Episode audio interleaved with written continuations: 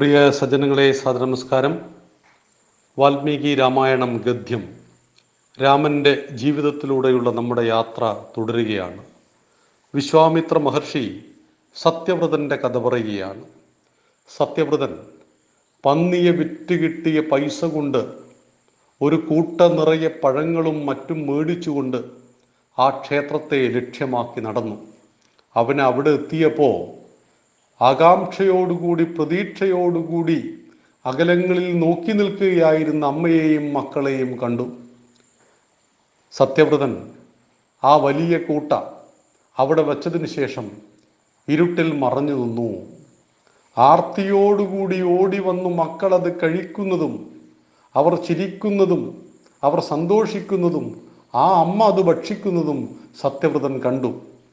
ഇന്നുവരെ തോന്നാതിരുന്ന ഒരു പ്രത്യേകതരം വികാരങ്ങൾ സത്യവ്രതന്റെ ഉള്ളിൽ നിന്ന് നാമ്പിട്ടു സത്യവ്രതൻ ചിന്തിച്ചു ഞാനിന്നൊരു കുടുംബത്തെ മരണത്തിൽ നിന്നും രക്ഷിച്ചിരിക്കുന്നു. ആര് പറഞ്ഞു തന്റെ ജന്മം വിഫലമാണെന്ന്? ഇല്ല. നീചനും നരാധമനുമായ സത്യവ്രതനും നല്ല കാര്യങ്ങൾ ചെയ്യാനാവും. ഇനി അങ്ങനെ നന്മയുടെ പാതയിലൂടെ സഞ്ചരിക്കാം. അതുകൊണ്ട് ആർക്കും നല്ലവനാവാം.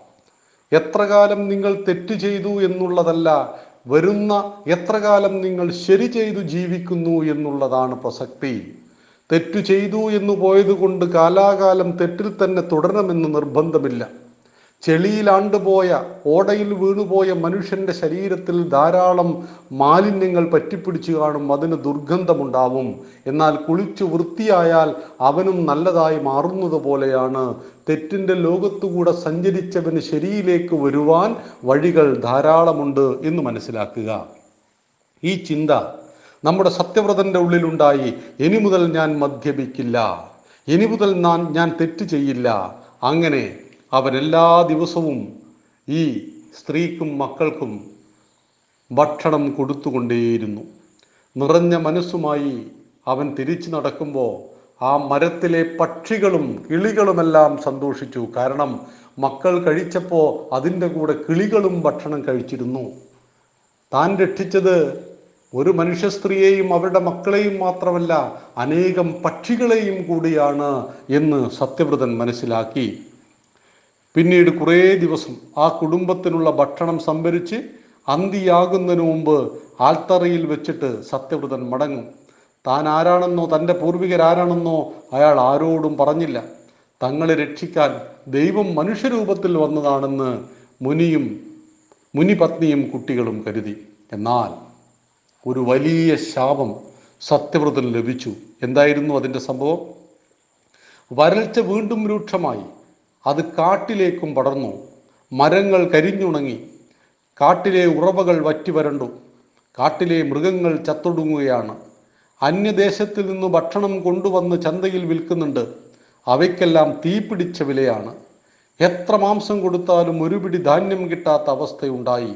ഒരു ദിവസം ഒന്നും കിട്ടാതെ നിരാശനായി സത്യവ്രതൻ കാട്ടിൽ നിന്ന് മടങ്ങി. ഇന്ന് മുനിഭക്തിക്കും കുടുംബത്തിനും ഒരു പിടി അരി പോലും കൊടുക്കാൻ കഴിയില്ല. പറഞ്ഞ വാക്ക് പാലിക്കാത്തവൻ പുരുഷനാണോ? ഞാൻ ജീവിക്കുന്നത് എന്തിന്? സത്യവ്രതന്റെ ആത്മാഭിമാനം ഉണർന്നു. വാക്കുകൾ പാലിക്കുന്നവൻ പുരുഷൻ. മനുഷ്യന്റെ പ്രത്യേകത വാക്കുകൾ പറഞ്ഞാൽ അത് പാലിക്കണം എന്നുള്ളതാണ്. ദശരഥ മഹാരാജാവ് തന്റെ വാക്ക് പാലിക്കുവാൻ വേണ്ടിയായിരുന്നു മകനെ കാട്ടിലേക്ക് അയക്കുന്നത്. നമുക്കത് വിശദമായി പഠിക്കാനുള്ളതാണ്. എന്തെങ്കിലും ഒരു വഴി കാട്ടിത്തരുവാൻ വേണ്ടി ഈശ്വരനോട് ജപി പ്രാർത്ഥിച്ചു കൊണ്ടിരുന്നു സത്യവ്രതൻ. പെട്ടെന്ന് അയാൾ ദൂരെ ഗ്രാമത്തിലൊരു കാഴ്ച കൊണ്ടു. ചുറ്റും തഴച്ചു വളർന്നു നിൽക്കുന്ന മരങ്ങൾ മേഞ്ഞു നടക്കുന്ന കൊഴുത്തുരുണ്ട പശുക്കൾ ഈ കൊടും വേനൽ നാടും നഗരവും തീക്കരിഞ്ഞു പോയിട്ടും അവിടെ എന്തുകൊണ്ടാണ് ഈ പച്ചപ്പ് ഇങ്ങനെ തളിർത്ത് കിടക്കുന്നത്? അത് വസിഷ്ഠ മഹർഷിയുടെ ആശ്രമമാണ്. തന്റെ പിതാവിന്റെ ഗുരു ഇപ്പോൾ അച്ഛൻ നാട്ടിലില്ലാത്തതിനാൽ രാജ്യം ഭരിക്കുന്നത് വസിഷ്ഠൻ കൂടിയാണ്. സത്യവ്രതൻ ആശങ്കാകുലനായി. വസിഷ്ഠാശ്രമത്തിന്റെ പിന്നിൽ ഒരു മരച്ചുവട്ടിൽ നിന്നു. മോഷണം പാപമാണ്. നാളിതുവരെ ഒട്ടേറെ പാപങ്ങൾ ചെയ്തിട്ടുണ്ട്. പക്ഷേ മോഷ്ടിച്ചിട്ടില്ല. അസത്യം പറഞ്ഞിട്ടില്ല. പക്ഷെ ഇതൊരു നല്ല കാര്യത്തിനല്ലേ മനസ്സ് പ്രലോഭിപ്പിച്ചു. നല്ല കാര്യത്തിന് മോഷ്ടിക്കാമോ? എന്നാണ് എന്നാണ് ചോദ്യം. നമുക്ക് വളരെ വിശദമായി പഠിക്കേണ്ട ഒരു വിഷയമാണ് ഇത്. കാരണം നമ്മുടെ നാട്ടിൽ ഇറങ്ങുന്ന ചില സിനിമകളെല്ലാം തന്നെ കള്ളന്മാരെ മഹത്വവൽക്കരിക്കുന്നുണ്ട്. ആർക്കു വേണ്ടിയാണ് ഞാൻ മോഷ്ടിച്ചത്? എനിക്ക് വേണ്ടിയായിരുന്നില്ല. സമാജത്തിനു വേണ്ടിയായിരുന്നു. ഇത് ധർമാധർമ്മങ്ങളെ തിരിച്ചറിയുവാൻ നമ്മളിൽ വല്ലാത്ത കൺഫ്യൂഷൻ ഉണ്ടാക്കുന്ന ഒരു വിഷയമാണ്.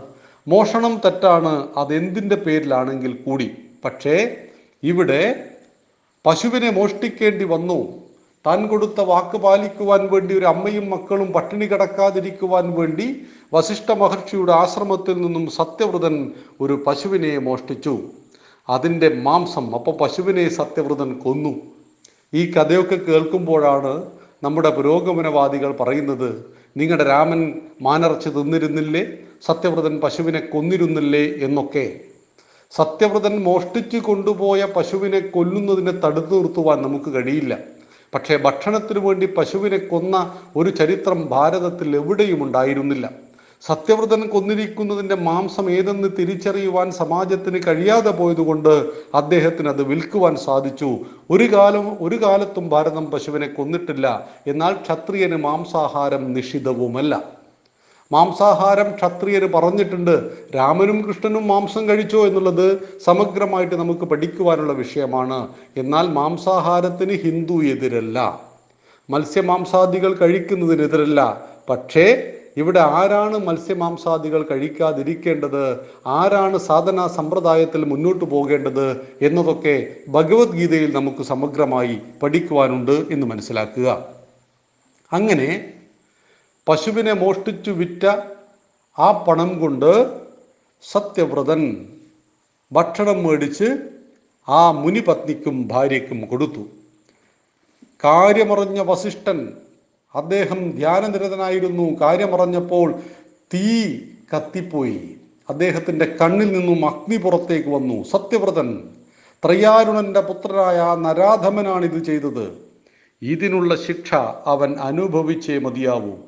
മൂന്ന് മഹാപാപങ്ങൾ ചെയ്തവനാണവൻ. ഒന്ന് പിതാവിന്റെ മനസ്സ് വേദനിപ്പിച്ചത്. രണ്ട് അന്യന്റെ ഭാര്യയാകേണ്ടവളെ ബലമായി പിടിച്ചു കൊണ്ടുപോയത് ചണ്ടാളന് വേണ്ടിയിട്ട് പിടിച്ചു കൊണ്ടുപോയ കഥ നമ്മൾ പറഞ്ഞിട്ടുണ്ട്. മൂന്ന് ഗോഹത്യ എന്ന ബ്രഹ്മഹത്യ. പശുവിനെ കൊന്നിരിക്കുന്നു.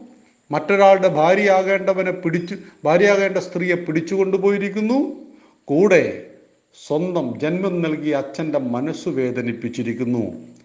ഈ മൂന്ന് പാപങ്ങൾ ആണികളായി ത്രിശങ്കുകളായി അവനെ തുളയ്ക്കട്ടെ. ഇനി അവന്റെ നാമവും അതുതന്നെയാകട്ടെ. ആരും അടുക്കാൻ പോലും മടിക്കുന്ന നീചജന്മമായി അവൻ അലഞ്ഞു തിരിയട്ടെ. മഹർഷി ശപിച്ചു. ഈ ശാപത്തിന്റെ കഥ സത്യവ്രതൻ അറിഞ്ഞു.